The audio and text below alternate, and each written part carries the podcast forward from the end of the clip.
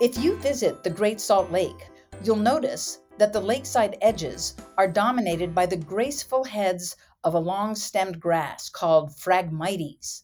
This invasive plant, though beautiful, can replace native plants, deny fish and wildlife their food and space, block access to the water for recreation, and even pose a fire hazard, something we do not need in our hotter, drier climate. Recent studies by researchers at Utah State University have drawn upon multiple scientific disciplines to document the critical roles of native lakeside vegetation and the threats posed by this invasive plant. They are now directing this work to land managers and policymakers to develop better ways that we can interact with the unique, beautiful, and threatened habitats of our Great Salt Lake. This is Undisciplined I'm Nalini Nadkarni, and our guest today is Dr. Karin Kettenring from Utah State University's Quinney College of Natural Resources. Karin, welcome. It's great to be here. Thanks for having me. You bet. Uh, Karin, I, I, found your studies of the ecology of wetlands, and, and, in particular our own Great Salt Lake, just really intriguing. Um, and I, I, was fascinated not only by the information about ecology itself, but also because you've been able to approach basic ecological and management questions through multiple lenses. And we'll talk about that. But before we get into the study, I'd like to introduce you to our listeners. Um, Karin Kettenring's research is focused on questions relating to wetlands, invasive plants, seeds, and restoration ecology. Her work is increasingly important, especially for those of us who live near the Great Salt Lakes, because of the ongoing shifts to a hotter climate that is causing our lake to shrink. Karin is a professor at Utah State University. Um, we, you know, we love to host scientists from USU because that's where this radio program is centered. So thanks for joining us, Karin. Thank you for having me. Before we get into the specifics of your study, could you place your work in the area of ecology, uh, and especially the subfield of wetland ecology, by putting forward a few of the major questions that you and your colleagues address?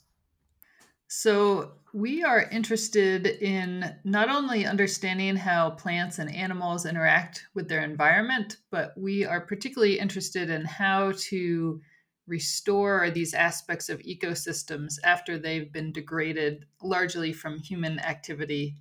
So, we are interested in restoration ecology in particular, and that is focused on restoring all aspects of ecosystems. And our particular focus is on restoring native plants that are so important for habitat for wildlife. Um, you know, I've been in Utah for 11 years now and have visited the Great Salt Lakes many times, but I have to say that I had never heard about this invasive plant, Phragmites, until I moved here and started learning more about it. So I'm wondering if you could tell us a little bit about the ecology of that invasive plant and how it affects the Great Salt Lake system. So Phragmites is a very tall grass, and it was introduced to North America from Eurasia about 150 years ago. It produces these really elegant seed heads that we think people used as the original packing material in early um, boats of European settlers coming to North America. It's spread across North America over the last 150 or so years and is actually found all over the place and along the Great Salt Lake, it has uh, really proliferated since the early 1990s after the Great Salt Lake flooded. So the question is, what's the big deal with Phragmites? Well, the problem is that it is so tall, it can grow maybe 15 feet tall, and it is so dense that it's nearly impossible for wildlife to move through. So it just creates this impenetrable barrier for wildlife. And part of the issue is what it actually replaces, which is all these native species provide seeds that are food for ducks as well as um, habitat for lots of bugs that a lot of migratory birds eat as well. I see. Yeah, so I guess the Phragmites, despite its beauty, could be sort of the bad boy of invasive plants around our Great Salt Lake. Uh, Karin, you've written many, many publications, and I've chosen just three of them um, to discuss with you this today. Let's start with this one about the assumptions that underlie effective ecological restoration of the Great Salt Lake. And this paper was published in 2021 in the journal Applied Vegetation Science. It's, it's titled Do Common Assumptions About the Wetland Seed Bank Following Invasive Plant Removal Hold True? And in it, you laid out really clearly uh, the assumptions that wetland managers make. Could you go over some of those assumptions? Sure.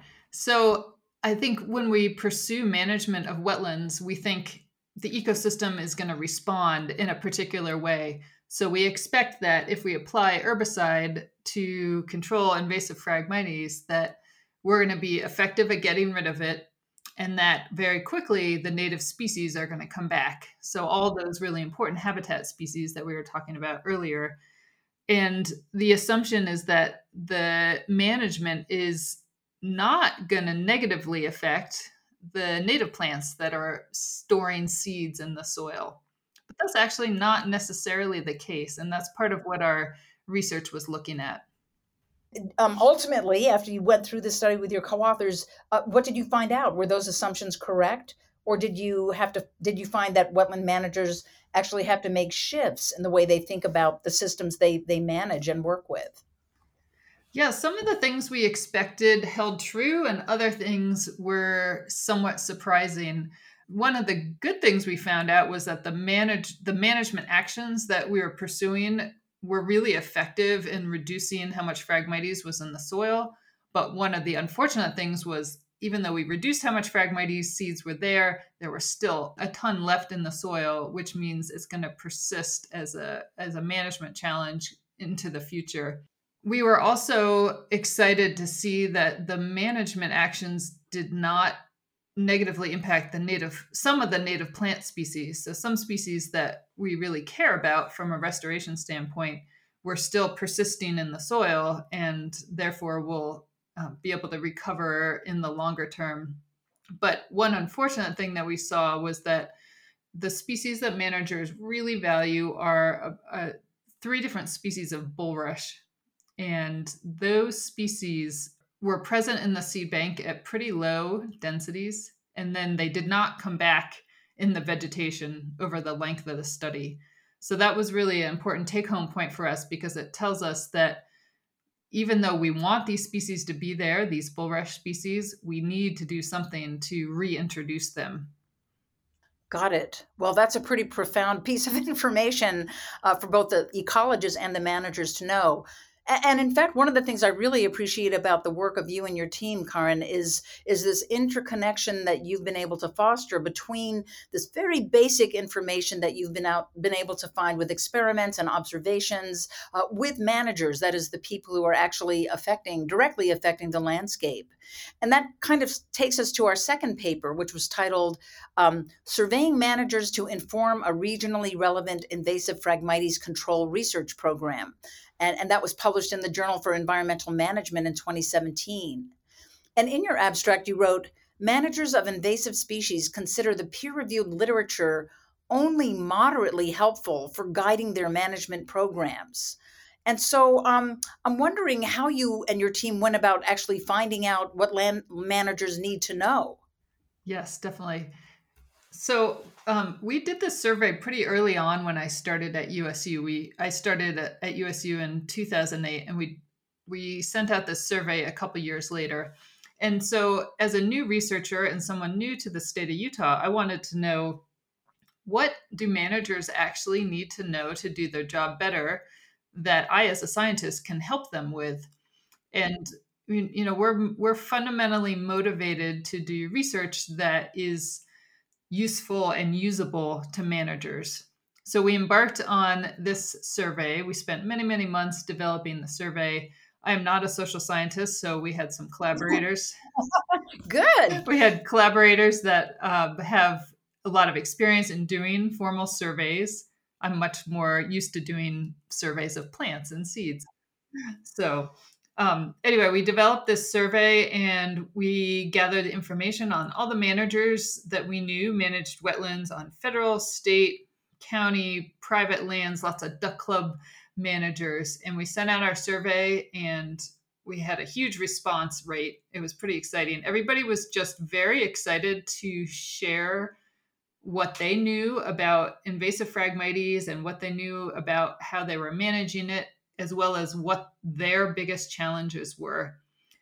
They were very interested in telling us their challenges so that we as researchers could potentially help with that. So it really turned out to be a nice collaboration and it was at the start of my career at USU so the timing was fantastic. It really laid the foundation for what has become um, very strong collaborations over the last 14 years.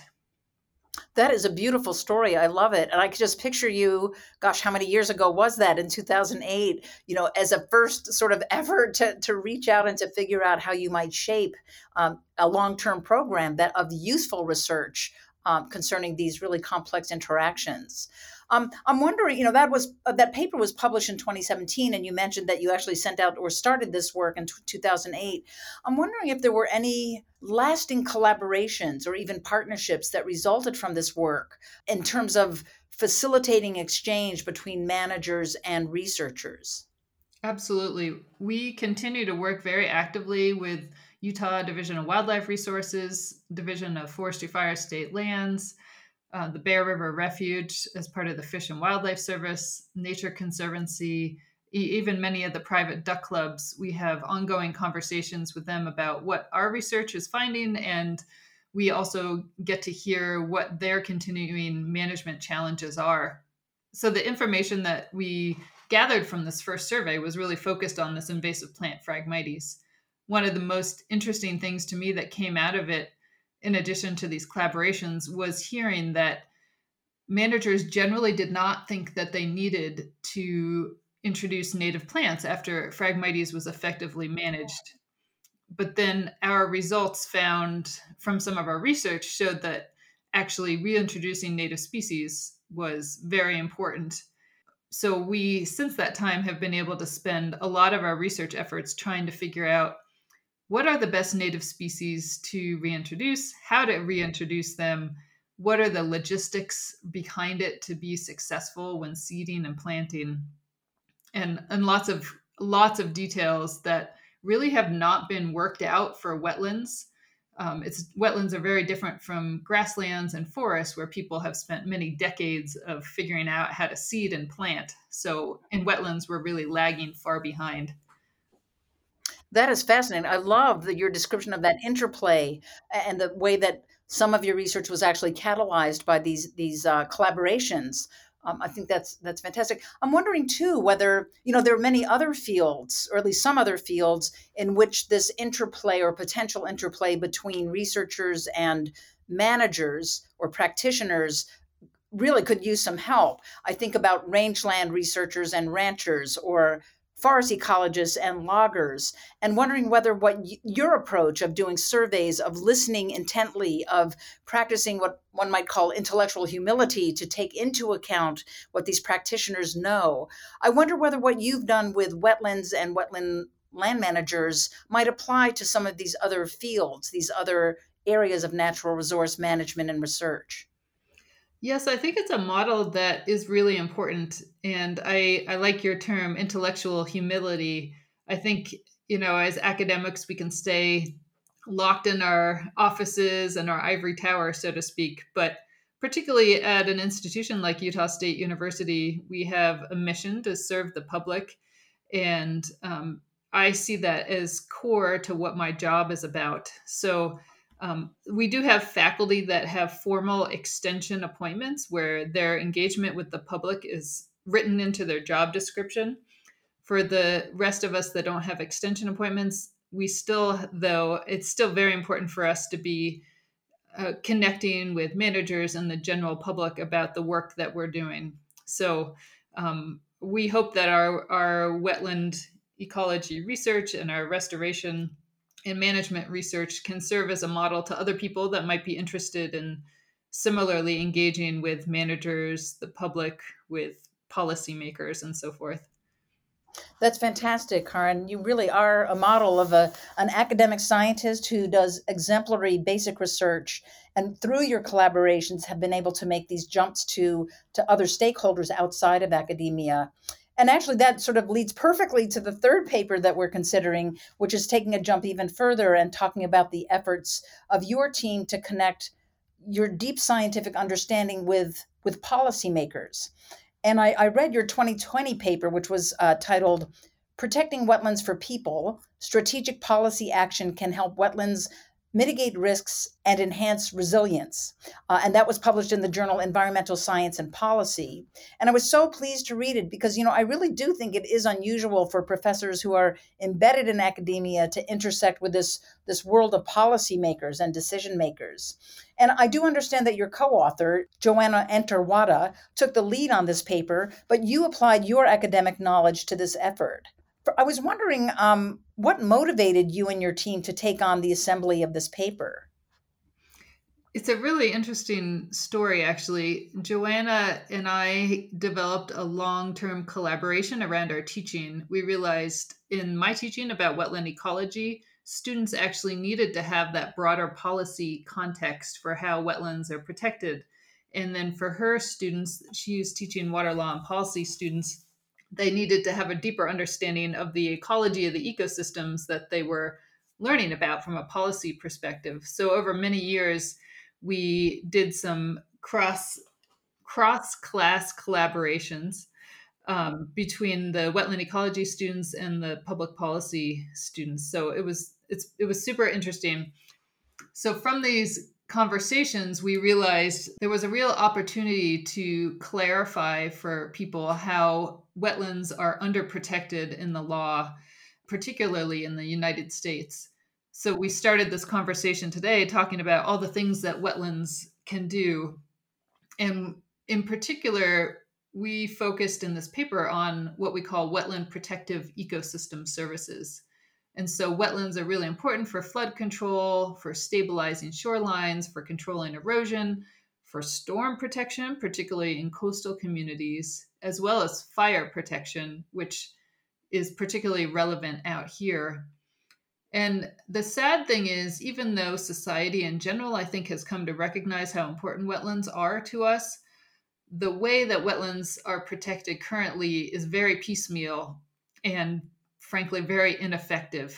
And so we wanted to have some out of the box thinking, so to speak, about what could be done differently to better protect wetlands.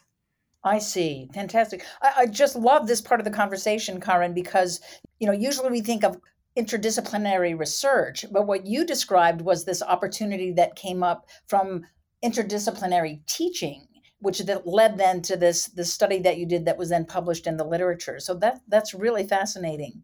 What did you propose? What were your sort of conclusions that you wanted to communicate to people who might read this, especially policymakers? So the thing that we what we are proposing in this paper is the formation of national wetland commissions, particularly in the United States you know, we have specific laws for protecting aspects of our air and our coastal zones, but for some reason, wetlands have always been left out of the equation. And wetlands are important for many of these federal agencies, um, you know, like the Fish and Wildlife Service, as part of the Department of the Interior, has all these national wildlife refuges. And so that is one part of wetlands or one way that wetlands get protected. So we are suggesting that we bring together representatives from all of these departments within the US government that could potentially have a say in how wetlands are protected to bring everybody together and have them in one particular wetland commission where everybody has equal say and somewhat separated from the executive branch. Karin, you, you closed this paper by saying it is time for bold and innovative policy action to incorporate wetland protective services into society's defenses against extreme weather events. And I'm wondering, do you think that this will happen even as we are seeing the increasing negative impacts of human activities on the Great Salt Lake? So your question is very interesting. I actually received an email from someone from California this past week that asked me if they should move from LA to Salt Lake City because they had read in the news about what was happening with Great Salt Lake. And they had heard about the concerns with dust and um, one of our recent papers that some other colleagues, Dr. Ed Hammill and Dr. Trisha Atwood and Dr. Janice Brahney, led looking at um, heavy metal pollution in Great Salt Lake and its wetlands and um, what the consequences are of that. And so there's been a lot of a lot of um, talk about or a lot of press about these issues related to Great Salt Lake. So you asked me, um, am I optimistic?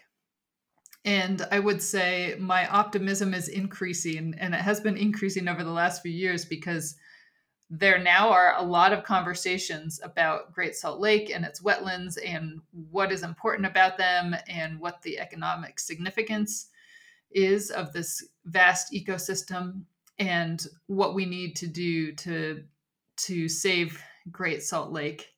And for many years, people were not really listening and were not really paying attention. It's unfortunate that it had to reach such a dire situation for people to listen. But at the same time, the what we see now is that the legislature is actively discussing Great Salt Lake and actively proposing potential solutions and listening to all the people that have been working on Great Salt Lake for so many decades and trying to incorporate the latest knowledge into their policy.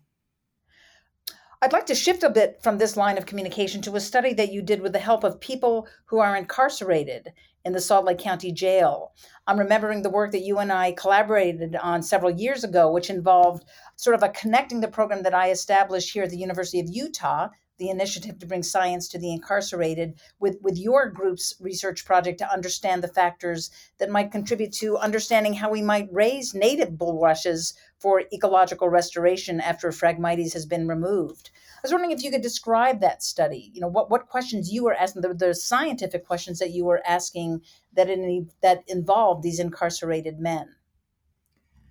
So there were two species of bulrush that we were focused on, um, hardstem bulrush and three square bulrush. And these are tall, slender plants. They look a little bit like a very tall grass. Um, and they're very important in terms of producing seeds for migratory waterfowl. And we were coming to realize that these species needed to be actively reintroduced into Great Salt Lake wetlands once the management of Phragmites was completed but we really didn't have much of a sense of how these plants grow in the early part of their life. So when you have pieces of their um, their rhizomes, their little pieces of underground stems, what kind of conditions these plants needed, um, what flood levels or um, drought levels they could tolerate, and what type of salinity levels they could tolerate. So we had big buckets full of wetland soil, and we planted hardstem bulrush and three square bulrush, and we had different levels of salt and different levels of flooding. And we basically looked at how the plants did over time. And we collected data on them. This was part of Jimmy Marty's master's thesis. So Jimmy collected data on how the plants responded, and he had this whole crew of collaborators at the Salt Lake County Jail that were able to assist him in maintaining the plants and maintaining the treatments, both the flooding treatments and the salt treatments, and they could help him with his data collection. And I know that we were able to get a publication from that, and it was published in the journal Corrections Today, which is read by staff of correctional facilities. And I'm wondering now that some time has passed, what were your reflections of that experience of interacting with people who were quite distant from the, you know, the typical undergraduate or graduate students that you spend most of your time teaching? I think what I realized from that process is that one so many different types of people can be interested in plants and all aspects of plants and find them exciting species to work with or exciting organisms to work with. And it also reminded me that science does not have to be limited to some small section of society, that the scientific process and um, observing how the natural world works, those are all things that anybody can be involved with at different parts of their life in different situations. Beautiful. I love I love that. That's a great reflection. Karin, I, I really see you as a scientist who has had an amazing career and, and, and another many, many years to go, and you've addressed many questions in the realm of science and, importantly, its application to society. So, I'd like to thank you so much for taking the time to share this fascinating piece of research with our listeners. I've really enjoyed learning from your perspectives. And I want you to know, you and your team to know that we at Utah Public Radio wish you the best for your work in the future. Thanks so much. Thank you so much for those kind words. Undisciplined is a production of Utah Public Radio. And if you live in Utah, you can listen to us every Thursday at 10:30 a.m. on UPR. If you miss us then, you can listen to every episode of Undisciplined wherever you get your podcasts. Our producer is Claire Scott. Our theme music is Little Idea by Benjamin Tissot.